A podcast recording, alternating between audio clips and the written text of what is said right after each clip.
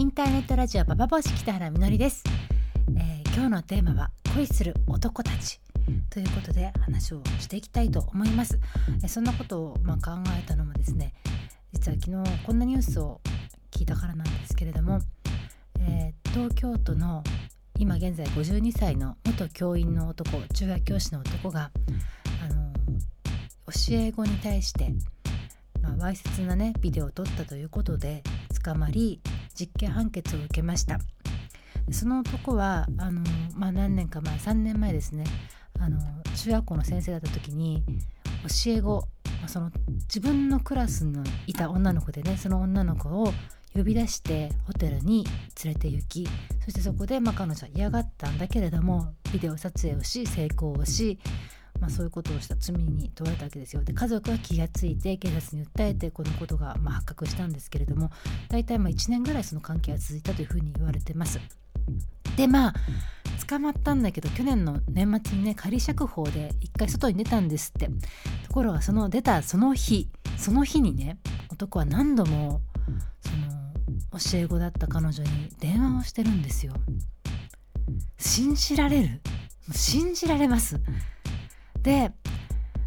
まあその電話してたことが分かってすぐに仮釈放取り消しでで今回の判決で実刑で1年半と8ヶ月がついたわけですけれどもなぜ仮釈の身で、まあ、自分が加害者となった自分を訴えた女性のところに電話をしたのか。そのことは何でかなっていうふうにまあ不思議じゃないですか。でそのことをまあいろんな友達とか知り合いに聞いたんですよ。大体の人みんな復讐でしょってやっぱり言うのね。で私もあのそう思ってたわけよ。復讐だと。だって、ま、逆恨みして自分を訴えた女性を殺した犯罪っていうのは1件や2件ではなく起きてきたことだしやっぱり女の人が嫌な目に遭った時に何か言えないまあ、女の人に限らず立場の弱い人は言えないって時は自分がいた時に起こるその、まあ、波紋だったりとかそうね。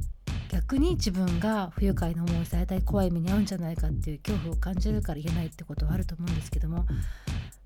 でもその男が電話してきたのはそれだけじゃ、まあ、その復讐とかそういうことではなかったんじゃないかっていうふうに思うんですよ。まそんなことを今日は考えていきたいと思いますけどなぜその男は彼女に仮着の日に電話をしたのか。そのヒントは恋する男にある。そんなことを話していきたいと思います。インターネットラジオバーバシ今日も最後まで聞いてください。This is Baba Boshi Station. By Love Peace Club. えー、恋する男たち。今日のことそうは今日はそんなことを話していきたいと思うんですけれどもあのなぜ電話をしたのかっていうことのちょっと前の私だったらあの絶対復讐だっていうふうにみんなと同じように考えたと思うんですけども私ねたまたま偶然なんですけどもあの最近こういう本を読んでたんですよ「あの壊れる男たち」金子正臣さんという方が書いている本なんですけれども岩波新書から出てます、えー、2006年に出された本なんだけどもまあ全然存在を知らずに最近知り合いに勧められて読んでみたんですがいやこれがすごい本なわけよ。あの金子さんって方は労働問題をずっとやっている方でで東京都の労働問題の、まあ、窓口に行った相談員やってたんですよ。でそうするとあの会社でセクハラにあった女性たちがそして仕事をもう辞めさせら辞めざるを得なくなったような状況に追い込まれた女女性たちがこの相談窓口に来るんです。で金子さんはそういう女性たちの話を聞きで加害者の言い分を聞きそしてどういうふうに解決していくかっていうことをまああの手伝い、まあ、そういう役割をしていく仕事をしてきたんだけどもこの加害者の言い分っていうのがさまあ本当にあのおぞましい世界が繰り広げられてるわけです。何がまあ面白いってね不謹慎かもしれないけど面白いなと思ったのはあの加害者の男たちがねやっぱり相談員が金子さん男性だから思わず本音をボロボロ言っちゃうわけですよ。あんな女はねバカなんだからあんな女のことを信じちゃダメですよってあいつは嘘つきな女だからとかさあの本当はね本当は嬉しがっているのに言えないだけなんですよとかこんなことになる前にあのこんな風に訴えられるなんてあの彼女も話がわからない女だなとかそういうことをまあ言っちゃうんだって。で加害であるってことすら認めない男の人も多いんだけどもでも一番厄介なのはそのセクハラって本当に立場で例えば会社の社長があのまあ部下にセクハラをするとかその場所で生きていくために働かなければいけないその場所をもう奪うような行為なわけじゃないですか。でそういったような自分たちの立場の強さってことを一切意識せずにこれはもう男女の間にあるよくあることさっていうふうに男の人たちは思ってるわけでしかも本気でそのまあ自分よりも立場の弱い女を守ってあげようっていうところから恋心が芽生えちゃってそれで自分の中では恋だからで彼女があんまり上司だから強く断れなかったりするわけじゃないですか。そういう時にそのためらいとか嫌だっていうような強く言わない態度を、まあ、女は強く断らないものだという勝手な思い込みであの彼女も俺のことを好きに違いないとかさそういうとてもとても善意な解釈をして善意というか前向きな解釈をしてセクハラ行為を及んでるわけです。しかし彼らは気がつかない。なぜなら彼らにとっては恋だったから。っていうようなね、まあ、そういうことがリアリティ持っても測れててもうすごい世界でしたよ。でこの本を読んでいてあの直後にそのニュースを聞いたのであの先生はその52歳の男は何度も電話してきたのは復讐なんかじゃなくて彼女と僕との間のある絆みたいなのを勝手に信じてたんだよねきっと。それできっと彼女が僕の電話待ってるに違いないとかもしくはそのまあずっとね交流されてる間に何かの間違いだっていうふうに思いたかったのかもしれないで自分が犯した罪ってことを一切やっぱり理解できなかったんだと思うんですよ。で実際に裁判でその男は僕たちは結婚を前提にした真摯な付き合いでしたっていうふうに言って無罪をずっと主張してたわけなんです。真摯な付き合いだって自分にはまあ、結婚してるんですよその男ね。で自分より30歳以上年下の教え子だよしかもビデオを撮ってるでも彼の頭の中では男の一人の男の純情な恋心でありエロスであり二人の真摯な付き合いの中で繰り広げられた同意の全て同意の行為だったっていうふうにやっぱり変換されちゃってるんだなっていうふうに思いました。本当に復讐するあの何か言った時に復讐する男も怖いけれども何か言った時にもその声が聞こえずに本当は嫌じゃないに違いないっていうふうに思って追いかけてくる男ももっと怖い。そう恋する男も怖いわっていうような気持ちになった事件でした。え皆さんはこのニュースを聞いてどんなことを思いましたか？え恋する男に怖い目に遭ったことはありますか？そしてあなたがもしセクハラをの被害を受けたりそういう被害を受けている知り合いがいたりでそれを言えないとか言ったら言ったら途端にもっとひどい目にあったとかそういう体験談でもいいので是非あのバーボシにメールをください。メールはバーボシの投稿するのボタンを押していただくと私が直接読むメールに来ます。待ってます。ババボシ by Love Peace Club. 恋する男たち。まあそんな話をしていくとなんか恋する男たちがセクハラをするみたいな感じになっちゃうんだけどもちろんそうじゃないことは皆さんもお分かりの通りだと思います。改めて思うけどもあの働いてる女の人で全くセクハラを一度も私受けたことないっていうふうに言い切れる人っていないんじゃないですかね。どうですか皆さん。あのまああれだよ肉体的なそのセックスを共有されるとかそういうことだけではなくて言葉でその性的な嫌がらせだったりとか明らかにそれは男には言わないだろうっていうようなことをあの冗談の範囲で言われるとかそういうことも含めてセクハラだと思うんだけどもそう。だってさ私も先日ねあのセクハラだなって思った。セクハラこれひどいなって思ったことありましたよ。あのまあ業者の集まりで、まあ、その新しい初めて、まあ、ある業者の人に紹介されたわけですよ。私を紹介してくれたのはやっぱりあの同業の男の人でで彼が私を紹介して、まあ、いろんな話をしてじゃあ帰りましょうか、まあ、その前に飲みに行きますみたいな話になった時に私を紹介したその男があの私に私をまあ通り越してその私を紹介した男たち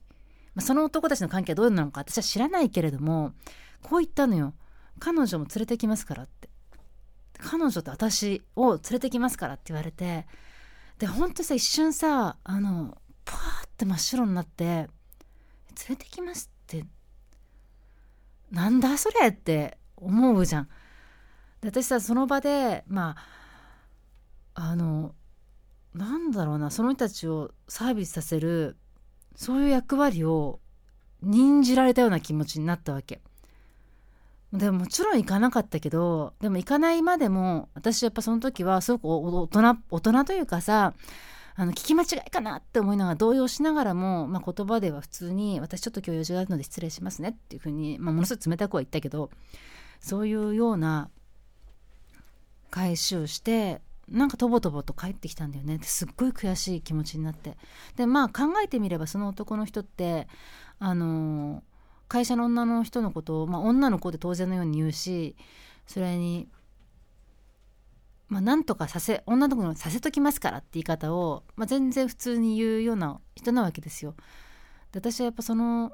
彼女連れてきますからって言われた時のやっぱすごく自分の中でぐさっと傷ついたっていうのとはちょっと違うんだよね。あの思わぬところを切られちゃったみたいな感じなんだけどその感じを毎日毎日もしこの人と働かなければいけない状況だったらどんな風にどんな風に仕事をする気持ちになるだろうとかやっぱねすごい、あの考えさせられましてね。で、まあ、たまたまその時、まあ、ラウピースクラブに来てくださってるお客さんの中で会社でよくセクハラを受けるって話をして帰ってくださ帰いらっしゃる方がいるんだけどもあのその方もやっぱり自分がせっかくねあの勝ち得た仕事だから辞めることはできないけれどもだからそのまあ男たちの人は分かんないんだと思ってもう無視するしかないって耳を塞いで仕事してるみたいなことをおっしゃるわけですよ。で毎日毎日毎日毎日、まあ、どっかしら大きなダメージじゃなくてもどっかしらどっかしらなんか傷つき傷なんていうのすり傷をつけられるような感じであのまあ、男の社会の中で「お前は女だ」そういうふうに扱っていい女だみたいな感じの、擦り傷をつけられてるような気持ちになりながら働いてる人もすごく多いんじゃないかというふうに思います。こういう時にどんな風にじゃあ男のそいつらに言ってったらいいのかみたいなことをやっぱ私もね考えるんですよね。だって私やっぱりさ言われた時に反射神経効かないんだもの。連れてきますからって言われてあのその言い方ないでしょう。なんとかさ私があんた連れて行きますよとかまあ切り返せばよかったのかとか思いながらでも別に上手に切り返さなくてもいいじゃないかとかさ。そうなんかでも上手に切り返さないと場が悪くなるんじゃないかとかさ、まあ、そこまでも気にする自分がいたりとかそういうことでどんどんどんどん自分だけは嫌な気持ちになってってでそいつのこと嫌いになってあの人を憎んでおしまいっていうような。まあでもそういう悪循環っていっぱいみんな抱えてないですか？でそこからどうやって抜けられるかなみたいなことをあの考えたいと思ってるんですけども私、ね、今ちょっとオファーをしている女の人がいましてあのぜひババ星に出てほしいというラブコールをしてるんですけどもその女の人がね友達がねすごいんですよ。もうとにかくあの、まあ、フェミナチの中のフェミナチというか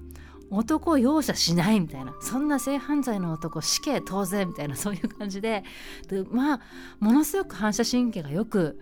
何か嫌なことがあった時にバシッという力がいやほんとねあのマグニチュード9.0ぐらいのとにかくすごい言葉の持ち主なんです。で彼女に私セクハラ対セクハラする男たちをあの、まあ、怖がらせるってことしかもう方法はないんじゃないかというふうに彼女は言うんだけどもその何か教えようと思って無駄であのセクハラされたら怖がらせる方法で何か言葉を放つともうあいすり傷つけられたらもう切り返しで刀でも切っちゃっていいぐらいの感じのそういう言葉の返し術をちょっとねいっぱい持ってるんです。でも私今例えて言うことができないぐらいすごい巧みな言葉なのであの、まあ、そういうのをちょっとみんなで学んでみたいと思いませんか？でそういうあの、まあ、働く女の人たちがセクハラにあった時に日々日々あの嫌なことあった時にどういうふうに切り返していけばいいのか？うまくやり逃げるとかあのやり過ごすとか場をあの凍らせないでなんとなく和やかにでも男は反省するなんてそんな都合のいいことじゃないですよ。